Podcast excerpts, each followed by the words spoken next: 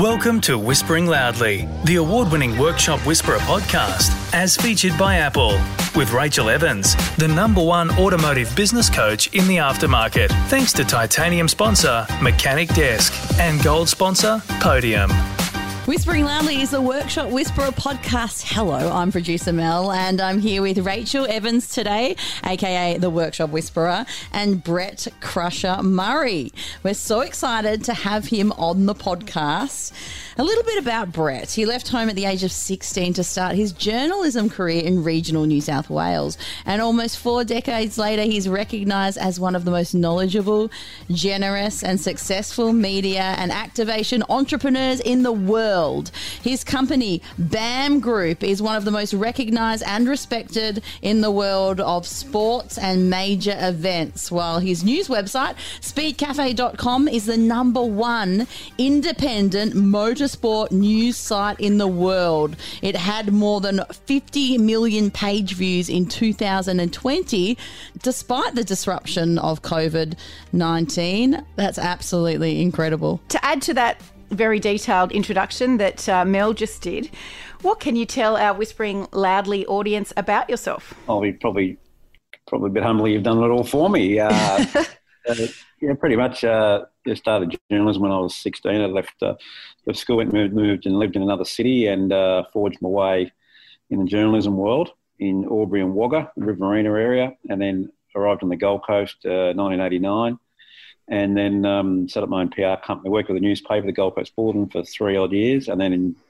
1992 set up my BAM Media, which then grew into the BAM Group, and then uh, you know things have just uh, stemmed from there. Really, I lived in the states a couple of times. Uh, managed major events, probably the, the, the Gold Coast uh, 600 or Indy 300, as it once was known, was probably the most famous. I looked after that for 16 or 17 years and developed that into the, one of the world's leading events. Um, looked after many drivers and athletes and other major events over time, and um, you know enjoy life. Uh, have a great family, and um, great bunch of mates and uh, try and enjoy as much as I can. Well, there is so much to delve into uh, about your career, but I'm sure our listeners would love to hear about the incredible feat of your entry into the 100th Indy 500 in 2016, uh, the world's biggest one day sporting event.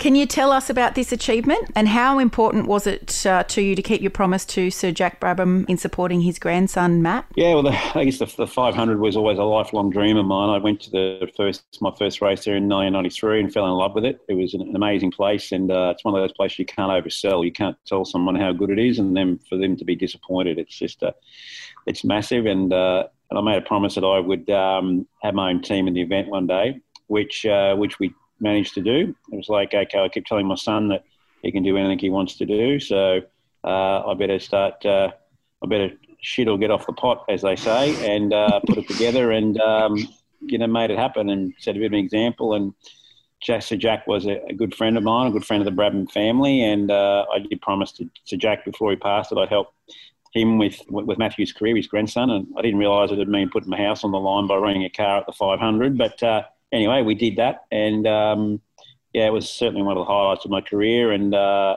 and my family and my mates and all the people that come along on the journey with us. Wow, putting your house on the line, that is big. yeah, well, thankfully, uh, Matty managed to keep it off the wall and we didn't have to go and live in a tent. So that was, uh, that yeah. was a good result.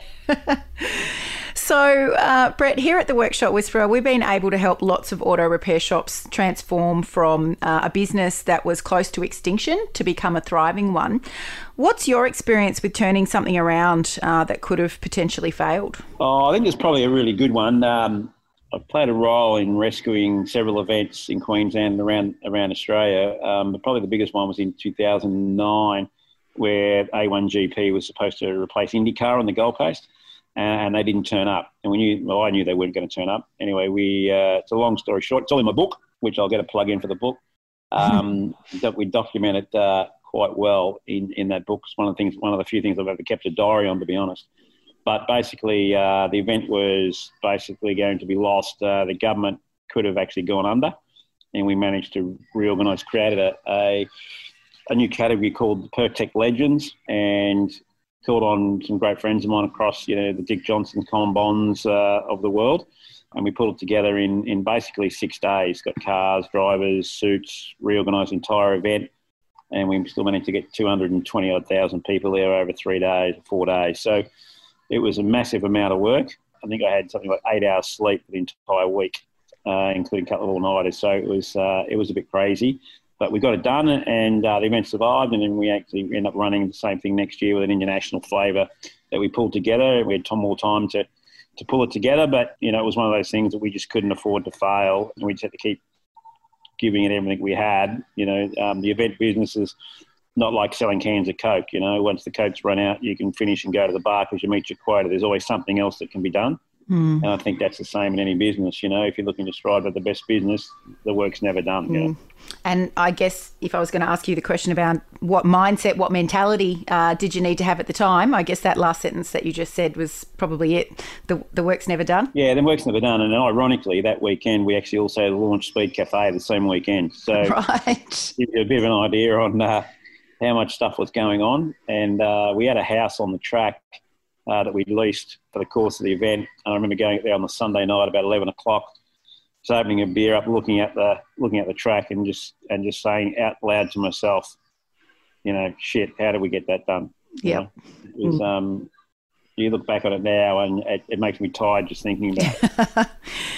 So you've mentioned uh, BAM Group, which was something you did on the side, uh, but then formalised um, into your own entity around 1992. Can you tell us a bit about this and what your advice would be uh, to anyone listening to the podcast that might be thinking of starting out uh, in their own shop? Yeah, sure. I think there was an opportunity. I saw an opportunity niche in the market in the motorsport space to put my event together. I had some clients lined up. I was still working in the newspaper, sort of set up on the side, and then eventually took the punt on uh, pulling it all together.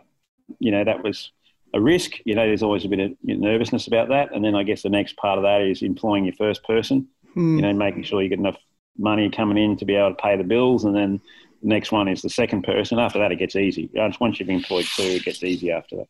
Yeah. But, you know, they, they're the sort of things you go through early. And I guess, you know, if I was starting again right now, and we've got other businesses we start, so we, you know, other things that we're you know always trying, and we you know, we try and adapt the 30 years of experience we had, or 30 years plus, and it's you know having an exit strategy is number mm. one. So basically, reverse engineering it, saying, "Well, I'm not going to be here. i'm going to work this? How do I create this into into a business that someone else is going to want if I no longer want it anymore?"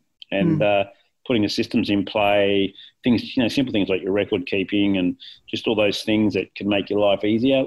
Look at the technology that's available. Don't be scared of it and then uh, and use what's you know use what's available to you and uh, and just be passionate about it. If, if if you're not passionate about it, you're not living and breathing it.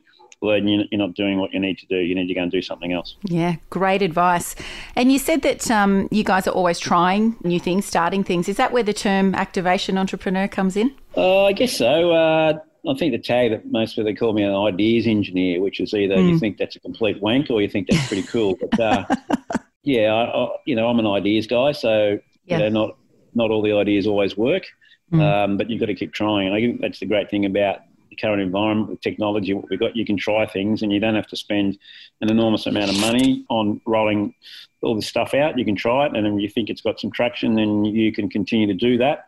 Uh, if not, you can pull back and uh, and head in a different direction. So, making sure you remain as nimble as as possible and uh, be in a situation to be able to pivot off the left or right foot depending on uh, which way you're going to go and being able to adjust, I think is really important. Yes, super important. Join our free Facebook group, Your Profitable Auto Repair Shop, and join in on the conversation with auto repair shop owners just like you globally. So let's talk about speedcafe.com, which you founded in 2009 and has become um, one of the world's leading motorsport news websites. How did this happen and what do you think makes it so successful? Well, it happened because uh, I saw, again, saw a niche in the market and thought uh, there was a gap that needed to be filled. I actually wanted to do it probably 18 months earlier, but I didn't have uh, the cash to do it. And then eventually, you know, through our PR agency, we had some partners who I told about. They were keen to, you know, it's all about relationships, our business, and they were keen to help us do that and uh, put some funds up to help us drive it. A couple of them are still with us today, to this, you know, 13 years later. And it was really taking old school journalistic ethics and applying it, applying it to a modern medium. So um, I'm a bit of a, a, student of media and how it works, and and talk to that point quite often at different functions or events or in in a educational sense. And I think that it's one of those things where you know you just got to again you're adapting, trialing things, make sure you have got the right people. We've got, we've had some great journalists over the years, and they've all worked their worked their butts off. You know, a twenty four seven news cycle is you know, a little bit different to a uh, a weekly podcast. With all due respect, mm. you know, like you live, you got to live and breathe it. You know, if something goes wrong at two in the morning, then you've got to be on, you know, be on track. And we provide so much uh, information across all forms of major forms of motorsport in the world. And obviously, geographically, that doesn't work great for us. You know, our guys are up at three in the morning making sure this stuff happens and pushing it out and making sure that everyone, when they wake up in the morning, knows what's, what's happened and, and how it's progressed. So I think. Uh, one of the instructions that I've always given my guys is I, I, I want to be first, but I don't want to be wrong. So yes. uh, anyone that comes to our site knows that when they go there, anything on there is is correct. And that's one of the things the modern medium is, you know, people rush out of jumbo jet crashes. You know, first thing they do, is the journal Googles how many people fit in a jumbo jet. 348 people dead in a jumbo jet, and then they realise that you know it's on a back flight from Buenos Aires to Rio, and uh, there's three people on it. So all of a sudden you go from 348 people dead to three people dead, and then the audience, you know, starts to become white noise. It's like, what do we believe? What don't we believe? This is all, you know, all a bit sort of a bit hard, you know. And I think it's changed a lot in recent last couple of years. But I think the agencies have actually realised that that the audience is turned off because of that reason. Mm. So they will, you know, they've actually started to tune that tune that up a bit. We've never had that issue. That was, you know, my guys always had strict instructions that we've got to be right. Yep. Okay, so one um, final question around customer expectations. What advice do you have for our auto repair shop listeners out there when it comes to the importance of not only meeting your customers' uh, expectation but exceeding it wherever possible? I think it comes down to a pretty basic principle, and that's uh, under promising and over delivering. Mm. So, you know, you're not going to do X amount for a certain amount of money and then surprise them with a bill that's much higher. It's like, okay, we're going to do this and then all of a sudden, people always like to feel like they're getting value for money. So it's like they want to feel like you know they got a personal relationship with that person. You know, no different to the guy who runs you know my shop down the road. I you know I, I bought a new car. I didn't even I just take it straight to him because I trust him and I know I can ring him and say, hey, but I've got an issue here. Can you help me out? And he's going to help me out. Like he'll do. And we've had that relationship that's been built over 15, 15, 18 years, I guess, you know, and my wife's saying we've both got the same relationship, but all our vehicles have always been serviced through there. So mm. I think that's just, you know, familiarity. You know, you're not getting ripped off. The guy's going to deliver what he says he's going to deliver. If there's an issue, he's honest about it. Okay, this is what it is. This is what it's going to cost. This is what it needs to be fixed. And, you know, we've always, uh, we don't. There's no second question about that. You know, I don't think I ever have questioned him at, at, in, all, in all those years. Yep. So I think yeah, under promising, over delivering, and, and just doing what you say you're going to do. And uh, people just feel like they're getting value for money. Mm. So get the basics right. Yeah, and I don't think it's always. It's not always about cost. If people think they're getting service, mm. I think there's a lot of that in this country. Like people, just, you know, they're just going for cheap shit all the time. You know, but I think that you know it's slowly coming around that people actually pay for a bit extra for value for service and you know, for quality. And I think that, you know, as time we've seen that, I think during the COVID period, you know, with cheap imports and how, and all of a sudden we're starting to realise the quality of the stuff that's been developed here and, and what mm. we do have access to and how we've let that slip away from us, but how you know, there's a great opportunity for that to come back. Yeah, wholeheartedly uh, agree with you there. We very much uh, support our clients to uh, come up with a better value proposition at the Workshop Whisperer. So um, they would be very familiar with what you've just said there and be actively working on that with their customers every day. Take a smoko and review us on your Apple Podcast app or wherever you listen. Brett, thank you so much for spending the time with us on the Whispering Loudly podcast today. Uh, it's been an absolute pleasure. Well, thanks for having me, and uh, hope it's been a bit of use. And I look forward to uh, hearing it down the track. Fantastic. Thank you. And if you would like your question answered about your auto repair shop on the next edition of Workshop Whispers on Whispering Loudly, just get in touch by sending an email to admin at workshopwhisperer.com with the subject line Workshop Whispers. See you next week.